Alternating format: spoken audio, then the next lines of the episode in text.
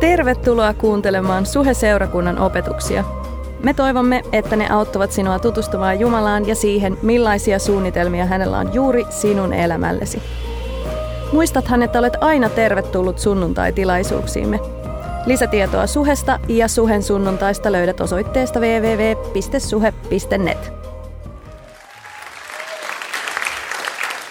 Kiitos, kiitos lämpimästä vastaanotosta.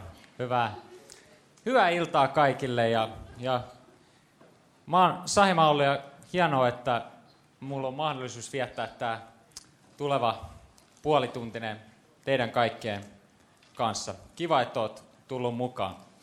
Aloitetaan tänään sillä, että laitetaan kaikki silmät kiinni hetkeksi.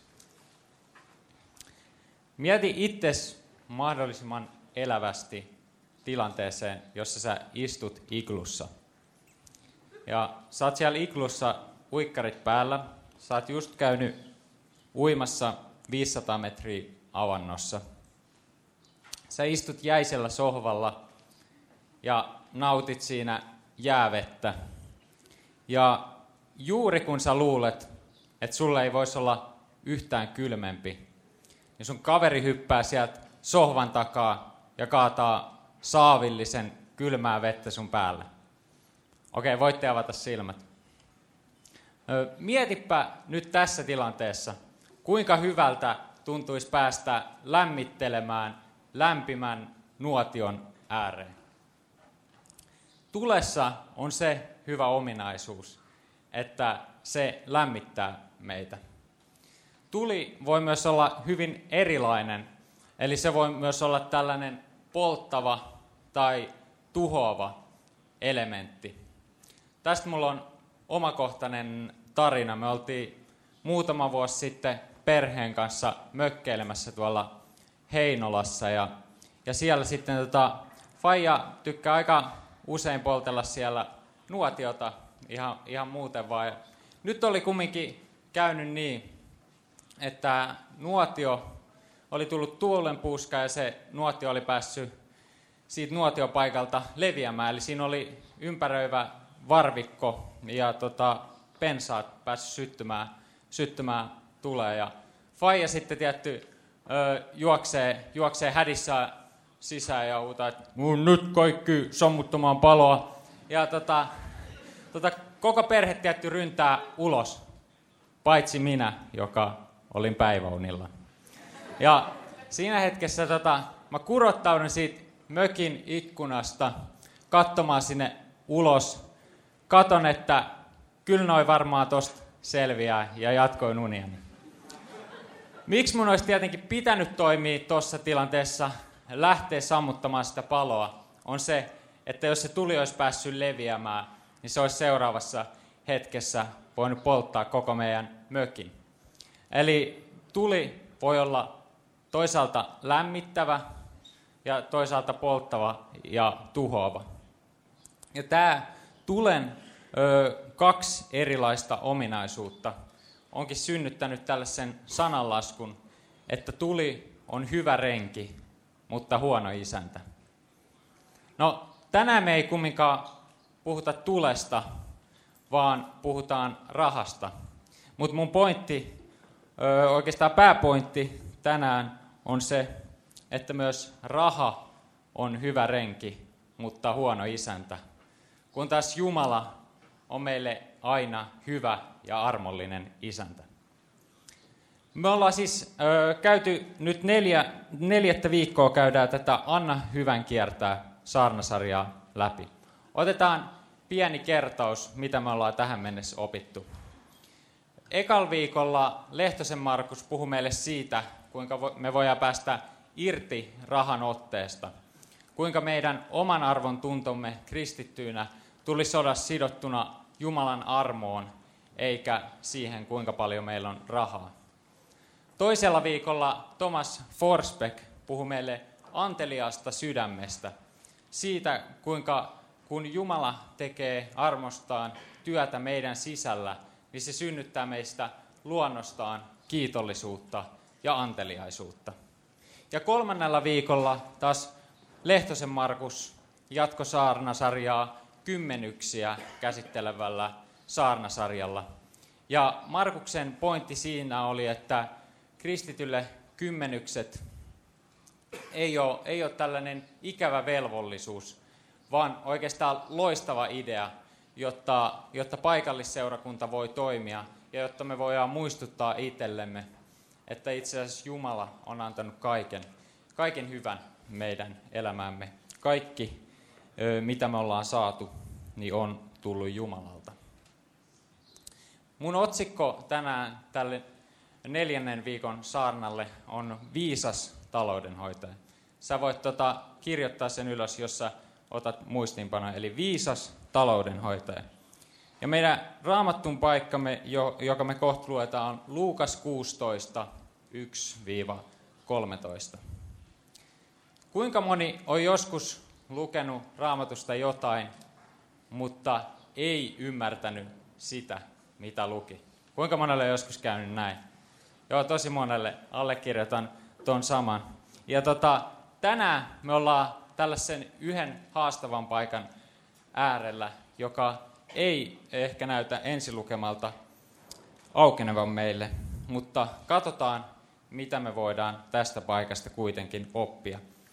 Eli Jeesuksen kertoma vertaus Luukas 16, 1-13. Jeesus puhui sitten opetuslapsilleen. Oli rikas mies, jolla oli taloudenhoitaja. Hänelle kanneltiin, että taloudenhoitaja tuhlasi hänen omaisuuttaan. Hän kutsui tämän luokseen ja sanoi, mitä minä sinusta kuulen? Teet tili toimistasi. Minun talouttani sinä et enää hoida. Okei, eli mies saa potkut ja alkaa miettiä, että mitä hän voisi tehdä. Mies mietti, mitä minä nyt teen? Isäntä panee minut pois taloudenhoitajan toimesta. Kaivaa en jaksa, kerjätä en kehtaa. Nytpä tiedän. Järjestän niin, että toiset ottavat minut talonsa, kun joudun lähtemään työpaikastani. Eli tämä taloudenhoitaja, joka on saanut potkut, saa idean ja seuraavassa jakeessa hän alkaa nyt toteuttaa sitä. Hän kutsui isäntänsä velalliset vuoron perään luokseen. Paljonko olet velkaa isännälleni? Hän kysyi ensimmäiseltä. Sata astia öljyä, tämä vastasi. Taloudenhoitaja sanoi, tässä on velkasi, velkakirjasi, istu ja merkitse äkkiä 50. Sitten hän kysyi toiselta, entä sinä, paljonko sinä olet velkaa? Tämä vastasi, sata tynnyriä vehnää. Taloudenhoitaja sanoi, tässä on velkakirjasi, merkitse 80. Ja sitten tulee tämä haastava jää kahdeksan. Ja Herra kehui epärehellisen taloudenhoitajan viisautta. Hän sanoi, tämän maailman lapset menettelevät toisiaan kohtaan viisaammin kuin valon lapset. Ja sitten seuraa 9-13 vertauksen selitys. Minä sanonkin teille, hankkikaa väärällä rikkaudella ystäviä, jotka ottavat teidät iäisiin asuntoihin, kun tuota rikkautta ei enää ole. Joka on vähimmässä luotettava, se on luotettava paljossakin. Ja joka on vähimmässä vilpillinen, se on vilpillinen myös paljossa. Jos te ette luotettavasti hoida väärää rikkautta, kuka uskoo teille todellista? Ja jos te ette luotettavasti hoida toisen omaisuutta, kuka teille kerran antaa sen, mikä on teidän omanne? Ja sitten ikään kuin alleviivaten koko tämän vertauksen opetusta, niin tulee tärkeä jää 13. Yksikään palvelija ei voi palvella kahta Herraa. Jos hän toista rakastaa, hän vihaa toista. Jos hän on liittynyt toiseen, hän halveksii toista. Te ette voi palvella sekä Jumalaa että mammonaa. Seurakunta rukoillaan. Kiitos Herra, että sun sanas on elävä myös tänä iltana. Kiitos, että sä voit avata meidän sydämet kuulemaan sun äänes. Herra, kiitos siitä, että sä näet, mistä, ketä me ollaan, mistä me ollaan täh- tähän tilanteeseen tultu. Ja kiitos, että sä haluat puhua meille jokaiselle tänä iltana henkilökohtaisesti. Amen. Okei, lähdetään sitten katsoa, että mitä tässä vertauksessa tapahtuu.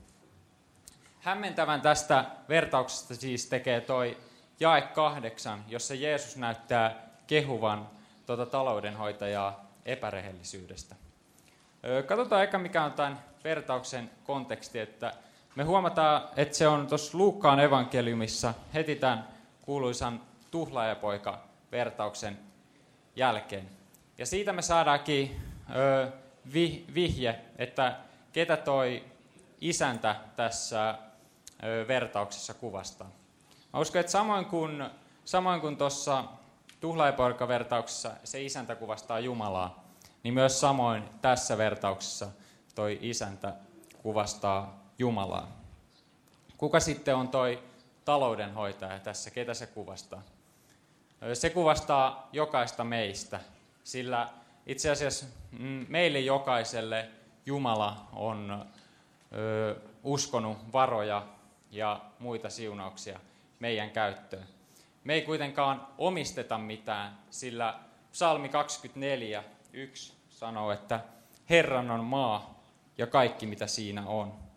Itse asiassa kaikki mitä meillä uskottu on Jumalan, mutta me ollaan sen taloudenhoitajia. No mitä on nämä keskeiset tapahtumat, mitä tässä vertauksessa on?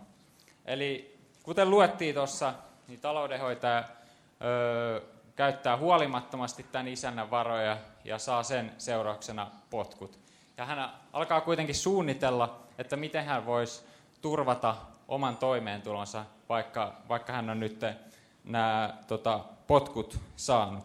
Ja siinä hän ö, toteuttaa tätä ideaa, eli hän kutsuu nämä ö, velalliset, jotka oli tälle isännälle velkaa, ja antaa heille ö, tällaisen alennuksen heidän velasta, jotta ikään kuin jotta he jäisivät ikään kuin kiitollisuuden velkaa, ja hän voisi sillä tota, turvata itselleen työpaikan myös tulevaisuudessa.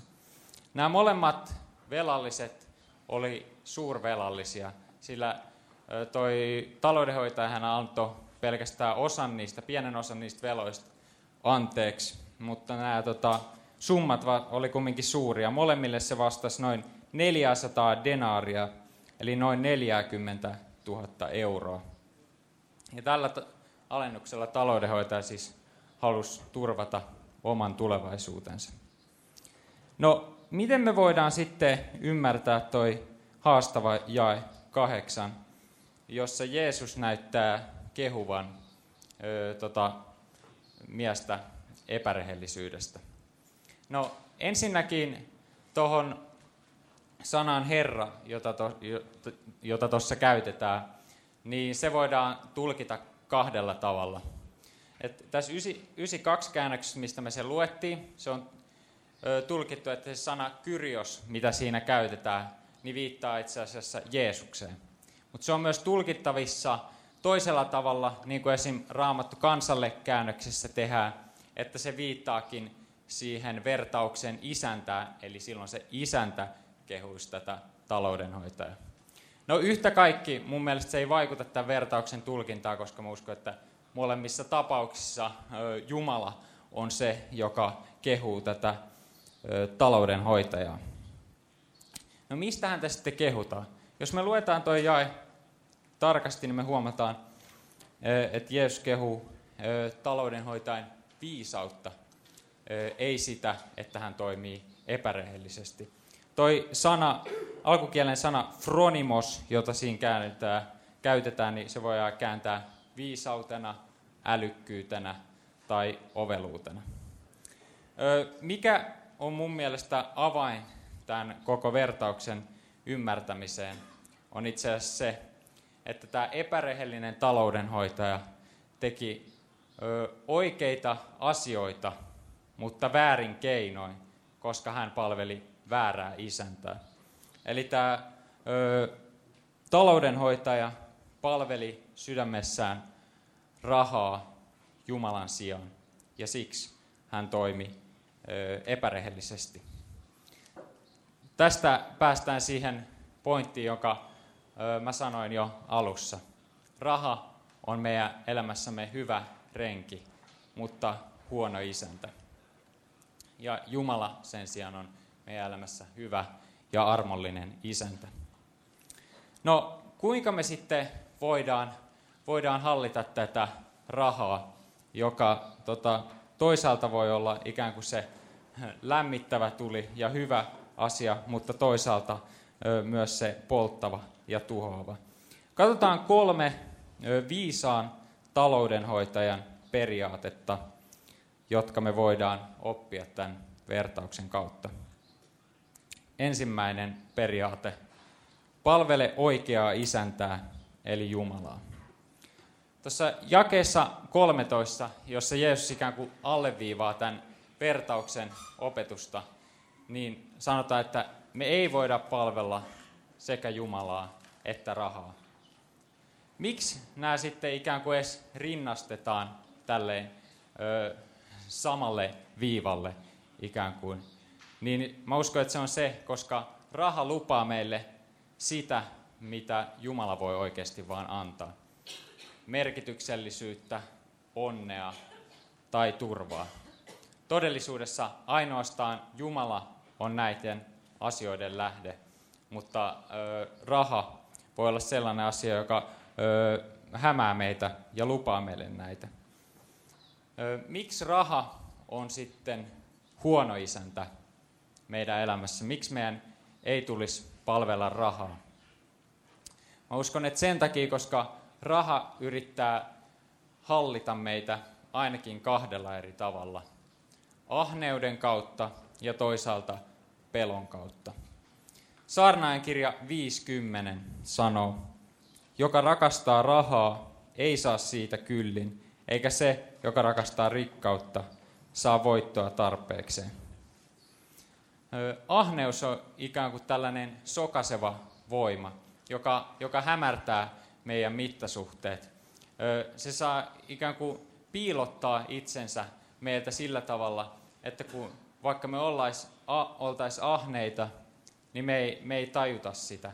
Ja ahneus niin kuin vääristää sen todellisuuden ja saa, saa meidät tavoittelemaan vääränlaisia päämääriä. Ehkä konkreettisin esimerkki tästä ahneuden voimasta on tämä Taru Sormusten herran, herrasta elokuvan Klonkku, joka kaikin keinoin tavoittelee sitä sormusta ja ei itse tajua olevansa niin kuin säälittävässä tilassa, vaikka kaikki muut sen näkee. Timoteuskirjassa sanotaankin, että ahneus vie lopulta meidät perikatoon. No, ahneuden lisäksi raha voi hallita meitä pelon kautta. On hyvä huomata, että tuossa vertauksessahan oli kolme henkilöä, jotka toimii epärehellisesti. taloudenhoitaja ja ne kaksi velallista. Ja esim. tällainen niin kuin ylisuuri velkataakka tai muuten niin kuin, ö, heikko taloudellinen tilanne, se voi tuoda meidän elämään suunnatonta pelkoa. Raamattu kumminkin sanoo, että meidän pitäisi pelätä, eli kunnioittaa ainoastaan Jumalaa. Meidän, meidän elämässä ei kuuluisi olla pelkoa meidän taloudellisen tilanteen tähden. Me saadaan myös luottaa, luottaa siihen, että Jumala on hyvä ja hän pitää meistä huolta, kun me häntä kunnioitetaan. Psalmi 34, 10 antaa tähän liittyvän lupauksen. Pelätkää Herraa, te hänen pyhänsä. Mitään ei puutu niiltä, jotka häntä pelkäävät. Ensimmäinen pointti oli siis palvele oikeaa isäntää, eli Jumalaa.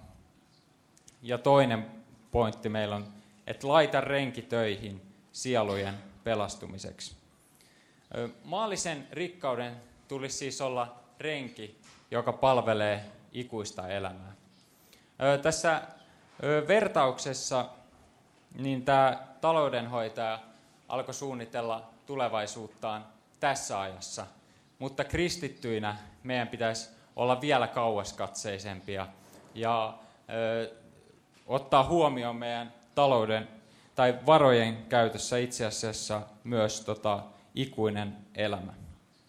Mietitään tätä ö, ö, aspektia tällaisen konkreettisen esimerkin kautta. Mulla on tässä tällainen naru, jossa on tällainen punainen osuus. Tämä punainen pätkä kuvaa meidän tätä maallista elämää, jota me jokainen eletään. Ja tämä valkoinen osuus kuvaa meidän ikuista elämää. Ja kuten huomaatte, tämä on siis vajavainen esimerkki, koska tuo ikuinen elämä, se kuuluisi jatkuu tuonne loputtomiin. Mutta te ymmärrätte varmaan tämän idean kumminkin tässä. Mikä mun mielestä on hämmästyttävää on se, että Jeesus sanoo tuossa, että se miten me käytetään meidän varoja tällä pienellä punaisella osuudella, niin se itse asiassa vaikuttaa siihen, että ketkä meidän kanssa viettää tämän ikuisuuden. Sitä Jeesus tarkoittaa sillä, kun hän sanoo, että hankkikaa sillä väärällä mammonalla ystäviä tonne ikuisuuteen. Ja näinhän se on. Kerran se, mikä nyt on arvokasta, niin kaikki se on menettänyt merkityksensä. Ainoa, mikä on ikuista, on sielut. Ja kun me käytetään meidän rahoja viisaasti, niin me voidaan olla tekemässä niillä hyvää. Me voidaan olla vaikuttamassa siihen, että meillä on ikuisuudessa ystäviä, jonka pelastuskohtaloon me ollaan oltu ö, vaikuttamassa. Ja mun mielestä tämä on, tämä on tosi innostava asia. Tämän pointin tiivistää aika hyvin Galatalaiskirje 6, 7-8. Meidän siis ei tulisi ainoastaan välttää ahneutta meidän elämässä, vaan myös olla tekemässä hyvää meidän varoilla. Ja tämä Galatalaiskirja 6, 7-8 sanotaan hyvin. Mitä ihminen kylvää, sitä hän myös niittää. Joka kylvää siemenen itsekyyden peltoon, korjaa siitä satona tuhon, mutta se, joka kylvää hengen peltoon, korjaa siitä satona ikuisen elämän.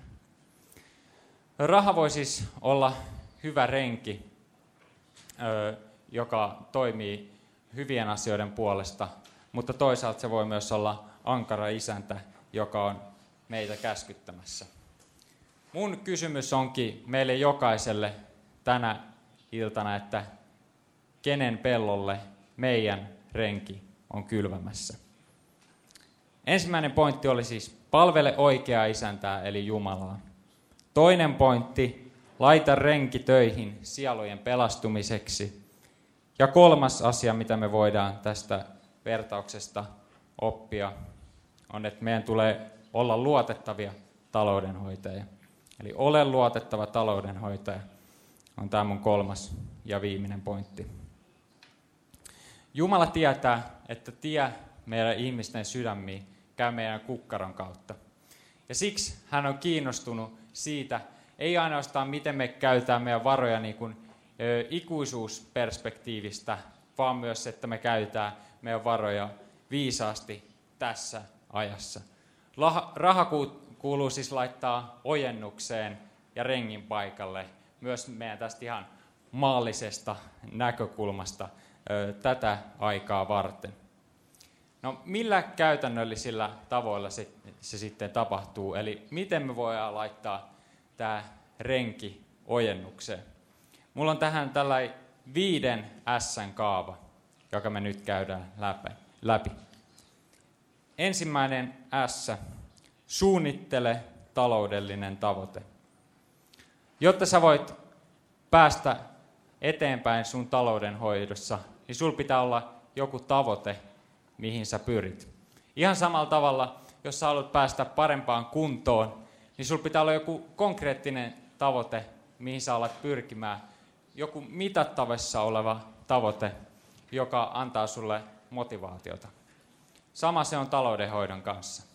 Kirjoita se sun tavoite ylös. Olipa sitten joku tietty antamisprosentti, joku ö, isompi hankinta.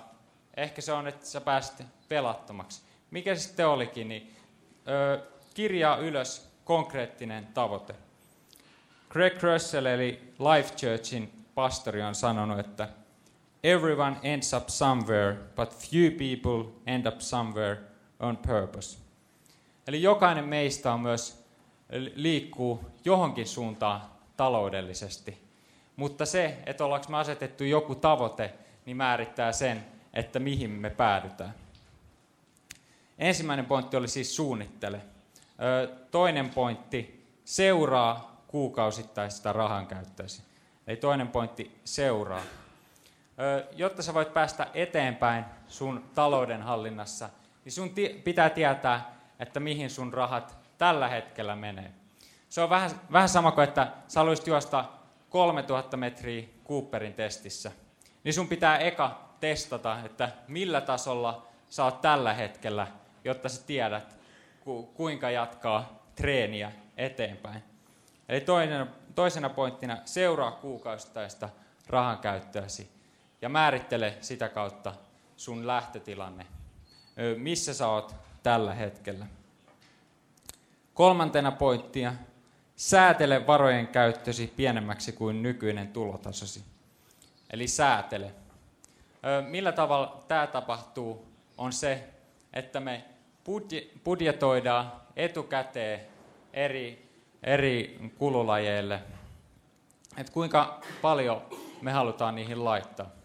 Totta kai meidän jokaisen arvot vaikuttaa siihen, kuinka paljon me halutaan tiettyihin elämäosa-alueisiin, antamiseen, säästämiseen, sijoittamiseen, asumiseen, liikkumiseen, matkustamiseen ja niin edelleen. Kuinka paljon me halutaan niihin laittaa. Mutta kun me budjetoidaan se etukäteen, niin silloin me ikään kuin valetaan sen kokoinen kuppi, kun on meidän arvojen mukaista. Ja sitten me otetaan vettä siihen vastaan, tai kaadetaan siihen vettä sen verran, kun me ollaan suunniteltu. Kun taas jos meillä ei ole minkäännäköistä budjettia, niin, niin ö, joku meidän elämän osa-alue voi olla ikään kuin sellainen muovikassi, joka mitä enemmän sinne rahaa tulee, niin sitä isommaksi se paisuu. Eli säätelemällä, budjetoimalla me voidaan myös tuoda ryhtiä meidän varojen käyttöön. Neljäs pointti, säästä pitkäjänteisesti kohti, kohti sun tavoitetta. Öö, sananlaskut 21.20 kuvaa hyvin tätä. Siellä sanotaan, viisaalla on varastossa kalleuksia ja herkkuja, tyhmä panee kaiken menemään. Ö, olipa se sun tavoite mikä tahansa, niin luultavasti se tulee vaatimaan säästämistä. Tämä on se todellinen treenivaihe, missä vaaditaan pitkäjänteisyyttä ja kurinalaisuutta, jotta sä liikut askel askeleelta mitään ihmeitä ei tapahdu hetkessä, mutta kun sä jatkat päämäärätietoisesti kohti sitä sun tavoitetta, joka on kirkkaasti sun mielessä ja, ja kirjoitettuna ylös, niin sä tuut, tuut pääsemään siihen. Ja mun viimeinen pointti, viimeinen S onkin tänään, että saavuta tavoitteesi kun sä jatkat päämäärätietoisesti, niin sä tuut saavuttaa sun tavoitteen. Ehkä se on jo muuttunut siinä matkan varrella. Ehkä sä oot saanut jo lisää viisautta. Sä tajusitkin, että tämä ei ollutkaan se ö, tavoite, mihin mun tuli pyrkiä. Sä oot jo päässyt eteenpäin. Sä suuntaatkin ö, johonkin ö, jotain ö, vielä parempaa tavoitetta kohti. Mutta joka tapauksessa kulje, kulje uskossa se sun tavoite kirkkaana mielessä ja sä tuut saavuttamaan sen. Kertauksena viisi, siis vielä nämä viisi S.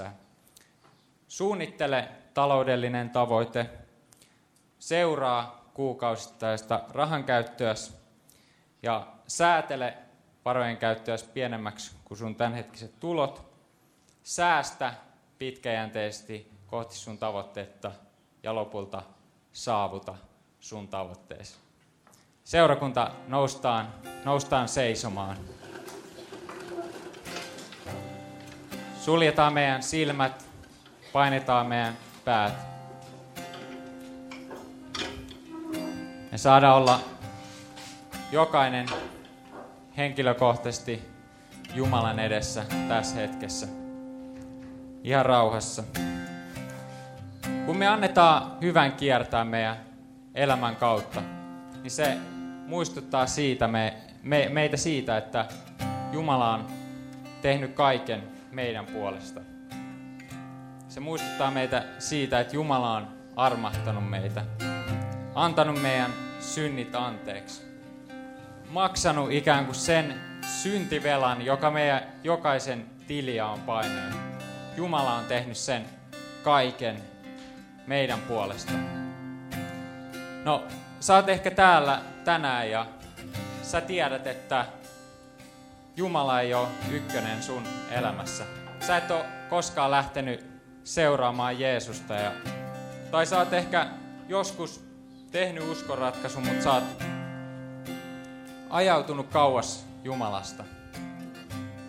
Niin teille mä haluaisin tässä hetkessä tarjota mahdollisuuden saada teidät synnit anteeksi, lähteä seuraamaan Jeesusta.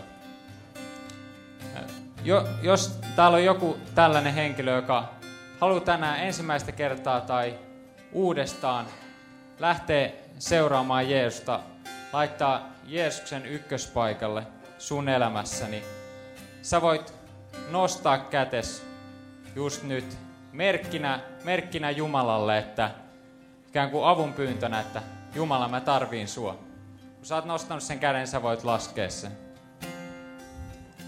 Jos sä oot tällainen henkilö, niin sä voit tässä hetkessä nostaa Jumalalle sun kätes. Tää, tää on sun elämän ehkä tärkein, tärkein päätös. Älä pelkää vaan, oo rohkea. Seurakunta, rukoillaan, rukoillaan yhdessä.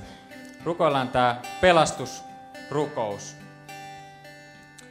Ja mä rukoilen täältä ja te voitte sitten toistaa sen, mitä mä oon sanonut. Rakas Jeesus. Rakas Jeesus. Mä tuun sun etees. Mä tuun sun etees. Kiitos, että sä annat anteeksi mun kaikki synnit. Kiitos, että sä annat anteeksi mun kaikki synnit. Kiitos siitä, että sä kuolit mun puolesta. Kiitos siitä, että sä kuolit mun puolesta. Mä haluan seurata sua, Jeesus. Mä haluan seurata sua, Jeesus. Mä haluan tuottaa kunniaa sulle mun elämän kautta. Mä haluan tuottaa kunnia sulle mun elämän kautta. Amen. Seurakunta, ylistetään Jumalaa. Hän on, hän on ansainnut kaiken meidän ylistyksen ja kiitoksen. Saadaan kiitollisuudesta käsin jatkaa meidän ylistystä tässä hetkessä. Kiitos, että kuuntelit. Ota rohkeasti yhteyttä, jos haluat tietää lisää suhesta tai siitä, kuka Jumala on. Löydät meidät Facebookista, Instagramista ja Twitteristä nimellä Suheseurakunta. Meistä olisi myös mahtavaa kuulla, miten Jumala on koskettanut sinua näiden opetusten kautta. Voit lähettää meille tarinasi osoitteeseen seurakunta.suhe.net. Jos haluat olla mukana tukemassa työtämme taloudellisesti, löydät ohjeet kotisivuiltamme www.suhe.net.